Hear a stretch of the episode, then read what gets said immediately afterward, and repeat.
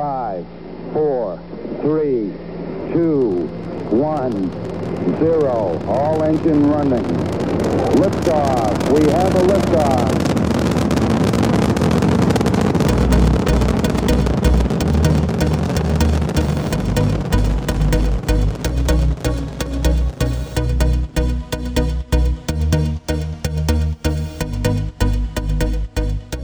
Bienvenidos a Elemental, un podcast divulgativo sobre ciencia y psicología creado por Alberto Moreno Gámez, psicoterapeuta y profesor de psicología.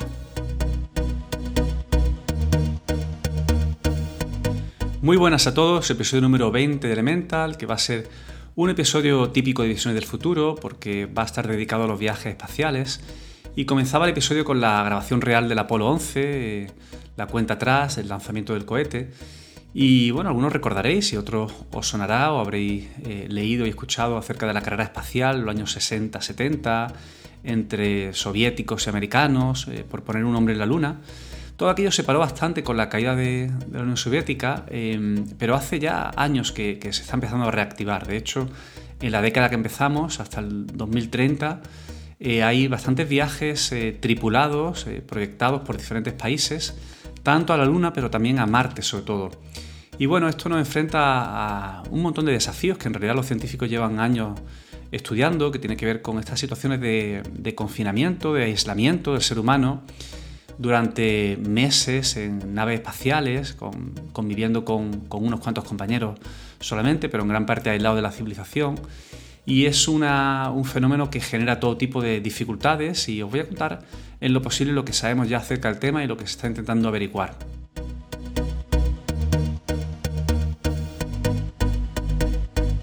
Y os confieso también que, al igual que en el episodio anterior con el tema de los videojuegos, pues he disfrutado mucho preparando todo lo que voy a contar sobre los viajes espaciales, porque la ciencia ficción, en general todas las novelas que tienen que ver con la conquista del espacio, son otra buena afición que mantengo desde muy pequeño, así que espero que lo disfrutéis tanto como yo.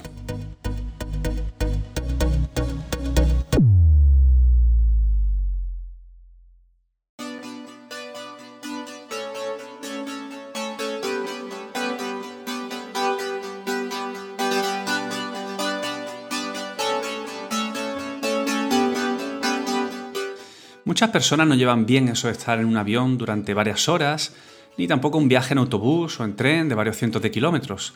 Bueno, ¿qué me decís de un fin de semana completo en una casa rural con más personas? Incluso aunque sean tus mejores amigos, pues habrá algunos a los que se le haga muy largo. En estas situaciones puede haber una sensación de hacinamiento, de claustrofobia, nerviosismo, de cansancio o de estrés.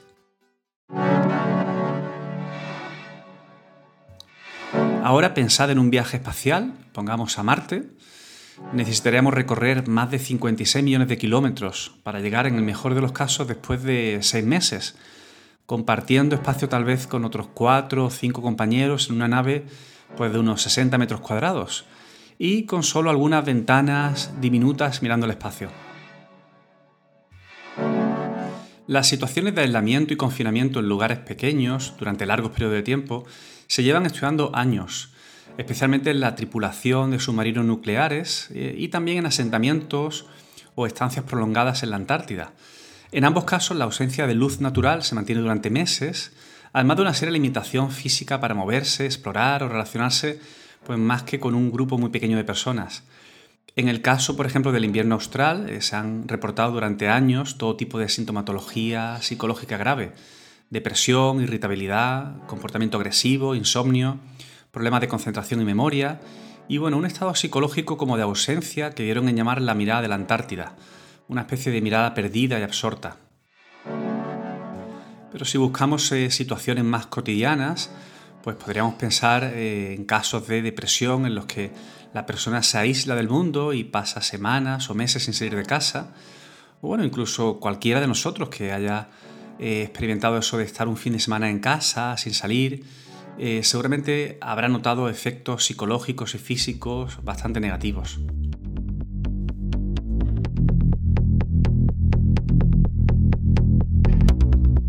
¿Y por qué ocurre esto? Pues desde un punto de vista evolutivo, explorar el entorno, descubrir lugares nuevos, encontrar recursos que nos faciliten alimento, cobijo, son mecanismos adaptativos que durante millones de años aumentaron nuestras posibilidades de supervivencia y reproducción, perpetuando así la especie. Podríamos pensar que esto ya no es necesario para garantizar nuestra supervivencia, especialmente para los que vivimos en ciudades con todo tipo de comodidades y recursos a nuestro alcance, pero nuestro cerebro sigue siendo prácticamente idéntico al de nuestros ancestros, los que sobrevivieron gracias a mantener estas conductas exploratorias. Y tenéis que saber también que nuestro sistema nervioso central está lleno de receptores opioides que se disparan y nos producen sensaciones agradables cuando salimos fuera, al aire libre, y en general la novedad es algo que activa vías neuronales del placer. Por tanto, si experimentamos una fuerte deprivación de estímulos de este tipo, como ocurriría en un largo viaje espacial, pues nuestro hipocampo se atrofia, los niveles de cortisol se disparan, algo que está claramente asociado con el estrés y la depresión. Christian Otto es un médico que lleva tiempo estudiando estos fenómenos para la NASA. Él mismo experimentó lo que ocurre al pasar 2 inviernos en la Antártida. Cuenta que tuvo muchos problemas psicológicos con los que tenía que lidiar todo el tiempo. Observó como uno de los efectos era que se estrechaba su vida social, al dejar de comer con otras personas en el espacio común que tenían para ello, y bueno, sentir que bajaba su nivel de afectividad. De alguna forma se fue apagando poco a poco, algo que se notaba incluso en su tono al hablar y en su mirada. Bueno, todo este dramatismo es para situaros y poder visualizar el efecto devastador que pueden tener estas limitaciones pues para nuestros circuitos cerebrales que están totalmente cableados para un mundo lleno de estímulos. La Agencia Espacial Europea, la NASA, Rusia y ahora también China estudian desde hace años los efectos de los viajes espaciales con lo que se llaman misiones analógicas. Tiene ese nombre porque se simulan en nuestro planeta Tierra las condiciones que hay que enfrentar en un viaje espacial de meses. Encierran a los afortunados sujetos experimentales en una cápsula y comienza el experimento. La idea es simular un largo viaje espacial de la forma más real posible para ver los efectos no solo físicos, sino psicológicos, de manera que los riesgos que se asuman en los viajes espaciales que están a punto de hacerse realidad sean los menores posibles. La importancia de estas misiones ha aumentado en los últimos años por acercarnos en esta década de 2020 definitivamente a la primera misión tripulada a Marte y a diferentes planes para colonizar la Luna. Europa, Estados Unidos, Rusia, China y la India esperan poner un hombre en Marte antes de 2030. Y bueno, como decía antes, en un viaje de más de 6 meses y 56 millones de kilómetros, aún no tenemos claro si la tripulación llegará en buenas condiciones mentales y físicas para llevar a cabo su misión. Repasando la carrera espacial del siglo XX para poner un hombre en la Luna, hay que recordar que se invirtieron millones en investigación y desarrollo de todo tipo de tecnología, trajes espaciales, cohetes, etc. Ahora actualmente son empresas con capital privado las que han empezado a interesarse de nuevo por la posibilidad de volver a enviar no solo astronautas a la Luna, sino de colonizar planetas, como decía, principalmente Marte. Una de las empresas más conocidas es SpaceX de Elon Musk, que es, ya sabéis, el CEO de Tesla, entre otras cosas, pero también tenemos Blue Origin, que es propiedad de Jeff Bezos, es el dueño de Amazon. Además de surgir nuevas potencias económicas interesadas en estos proyectos como China y la India.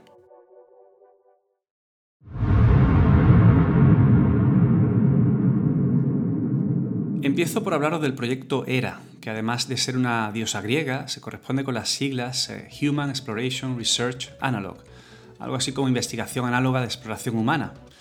En el proyecto ERA reclutan a voluntarios que son casi astronautas, tanto hombres como mujeres de mediana edad, con un perfil STEM, que es el acrónimo en inglés de Science, Technology, Engineering y Math. Ciencia, tecnología, ingeniería y matemáticas. Y perdonad por los acrónimos, pero ya sabéis que está muy de moda ponerle siglas a todo y de hecho todavía me queda alguna más que contaros. Pues antes de participar en los experimentos análogos y comenzar su viaje espacial sin salir de la Tierra, tienen que superar gran cantidad de pruebas y test físicos de resistencia, test psicológicos, deprivación de sueño, adaptación a condiciones de luz y temperatura, etc. Una vez en la cápsula espacial, todo es monitorizado por los científicos mediante cámaras, sensores y pulseras biométricas, y así pueden saber cómo se enfrentan a todas las dificultades cada uno de los eranautas, que es como los han dado en llamar en el proyecto ERA, palabra que viene de astronauta, claro. Miden el nivel de estrés, las tasas metabólicas, niveles de descanso, frecuencia cardíaca, temperatura de la piel... Bueno, muy parecido a lo que ya ocurre con algunos relojes y pulseras inteligentes. Por cierto, en el episodio 5 de Elemental hablé de cómo esta tecnología de medidas biométricas nos permitirá en un futuro predecir los estados de ánimo. Y lo que los investigadores quieren no es solo entender cómo reaccionan y se adaptan a este entorno de confinamiento durante meses, es también tener parámetros o variables para seleccionar y entrenar mejor a los futuros astronautas para cada tipo de misión espacial. Y aquí los psicólogos tienen mucho que decir. Bueno, tenéis que imaginar que una vez que se suben a la nave espacial, se intenta simular y recrear al detalle todo lo que ocurre en este viaje simulado. Desde el momento del despegue, unos enormes altavoces debajo del suelo hacen que toda la cápsula vibre y tiemble. La comida es la misma que se suele emplear en el espacio. Está deshidratada y congelada, y luego la convierten en algo medianamente comestible, exactamente lo mismo que ocurre en la Estación Espacial Internacional. No tienen conexión a internet ni más contacto con el exterior que con el centro de control. De hecho, simulan también el retardo en las comunicaciones propio de la distancia con la Tierra. Pensad en unos 10 minutos de espera para recibir la respuesta conforme la nave se aproxima a Marte. Y bueno, las expediciones fuera de la nave, para recopilar muestras, por ejemplo, de un asteroide, utilizan cascos de realidad virtual, al estilo de las conocidas Oculus Rift que se utilizan en algunos videojuegos. Lo que ven por las ventanas de su nave espacial son estrellas y más estrellas. Y sobre la ingravidez, una vez que nos alejamos del planeta Tierra, pues es algo que no pueden simular durante meses, aunque no parece tan necesario. Sabéis ya por muchas películas que las naves del futuro simularán la gravedad terrestre al estar continuamente rotando sobre su eje. Todo esto que os cuento del proyecto ERA americano es aplicable en gran medida a las misiones Sirius de Rusia y la Agencia Espacial Europea, y Sirius se corresponde con Scientific International Research in Unique Terrestrial Station, investigación científica internacional en una única estación terrestre. Bueno, Sirius es, por cierto, también el nombre de la estrella más brillante del cielo nocturno vista de la Tierra y la quinta estrella más cercana al Sol. Además de las misiones ERA y Sirius, tengo que mencionaros las misiones de Mars 500, en la que colaboran rusos y chinos junto con europeos y americanos. En los últimos años se han llevado a cabo decenas de experimentos análogos, pero me voy a centrar ahora un poco más en analizar los efectos psicológicos de estos viajes espaciales simulados. Teniendo en cuenta que muchas de estas misiones son internacionales, al tener tripulación de diferentes países del mundo, uno podría pensar que debe ser una fuente de conflictos al tener que convivir durante meses y encontrarse con un choque cultural importante. Tienen que compartir no solo horas de trabajo, análisis o tareas rutinarias de mantenimiento, sino también momentos especiales, como cumpleaños y otras fechas señaladas. Además de todos los momentos de tiempo, de recreo, de ocio y muchos ratos los que tienen que matar el tiempo haciendo algo si no quieren enloquecer. Considerando que entre ellos no son amigos, pareja o familia, analizar el tipo de convivencia y cómo evolucionan sus relaciones personales es un factor muy importante. Estudian minuciosamente cuánto tiempo dedican a comunicarse o interaccionar entre ellos o cuánto tiempo dedican a actividades más individuales. Además, antes de partir, se asignan los puestos de cada uno y suele haber una jerarquía en sus responsabilidades, con al menos una persona al cargo que actúa como autoridad o líder. Y esto es otra posible fuente de problemas si hay desacuerdo en las tomas de decisiones que surgen en un viaje tan largo por el espacio. En las diferentes misiones de Mars 500, una trupe de psicólogos monitorizan 24 horas al día, 7 días a la semana, mediante decenas de cámaras, cómo se desarrollan las relaciones personales entre ellos. Si comen juntos o no, el tiempo que pasan hablando, o si juegan en grupo en los ratos de ocio. Y de hecho, como decía, hay mucho tiempo para quemar en un viaje que puede durar incluso un año y medio.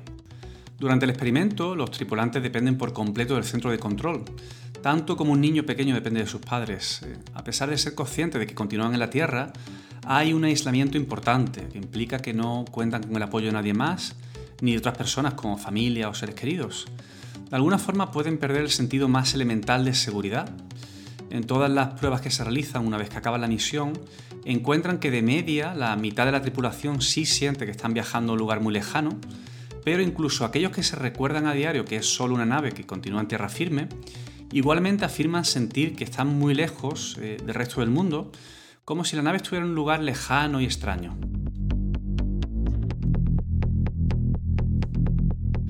Conforme pasan las semanas en la nave, encuentran de manera sistemática cómo baja el nivel de actividad de todos. Pasan más tiempo en la cama y en actividades más individuales.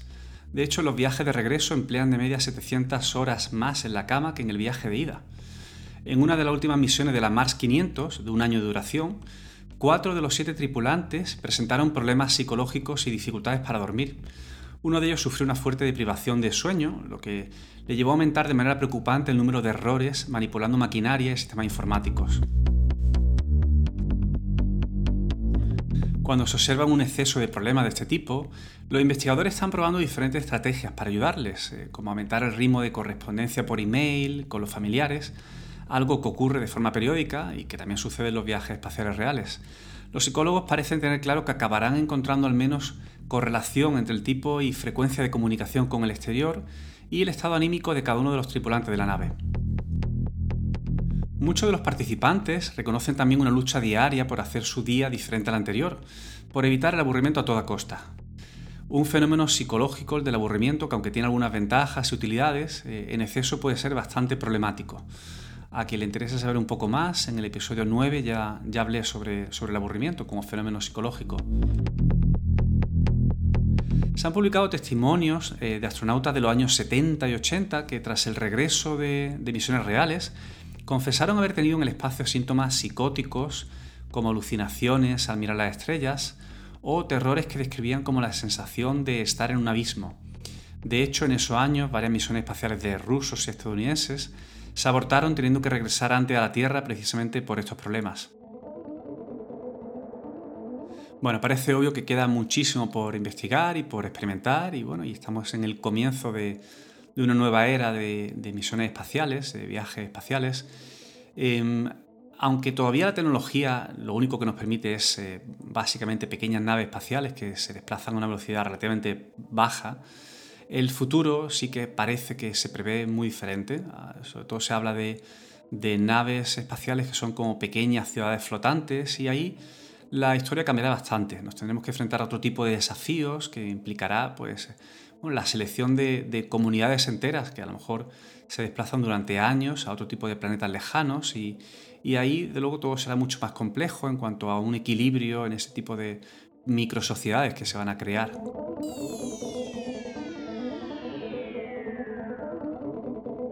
Todo esto será algo que difícilmente podremos ver, ninguno de los que ahora mismo habitamos el planeta, pero ya sabéis que en la naturaleza propia del ser humano, la de soñar y pensar en un futuro mucho más lejano, y de hecho gran parte de los avances que hemos conseguido tienen que ver con esta visión de futuro.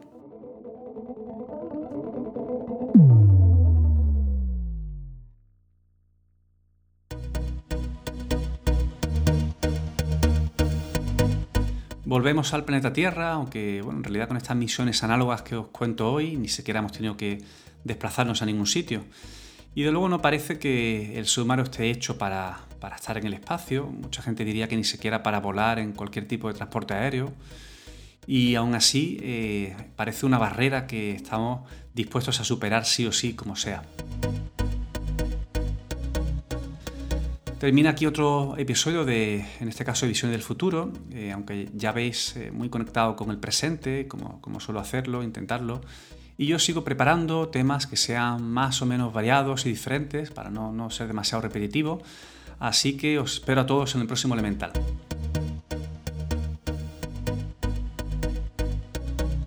En las notas del episodio tenéis los enlaces para profundizar más sobre cada uno de los temas del podcast.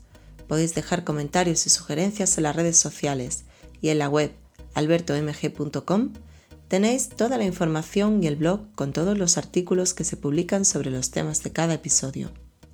Si quieres apoyar este podcast, déjanos un comentario en iTunes y ayudarás a que este podcast llegue a más personas.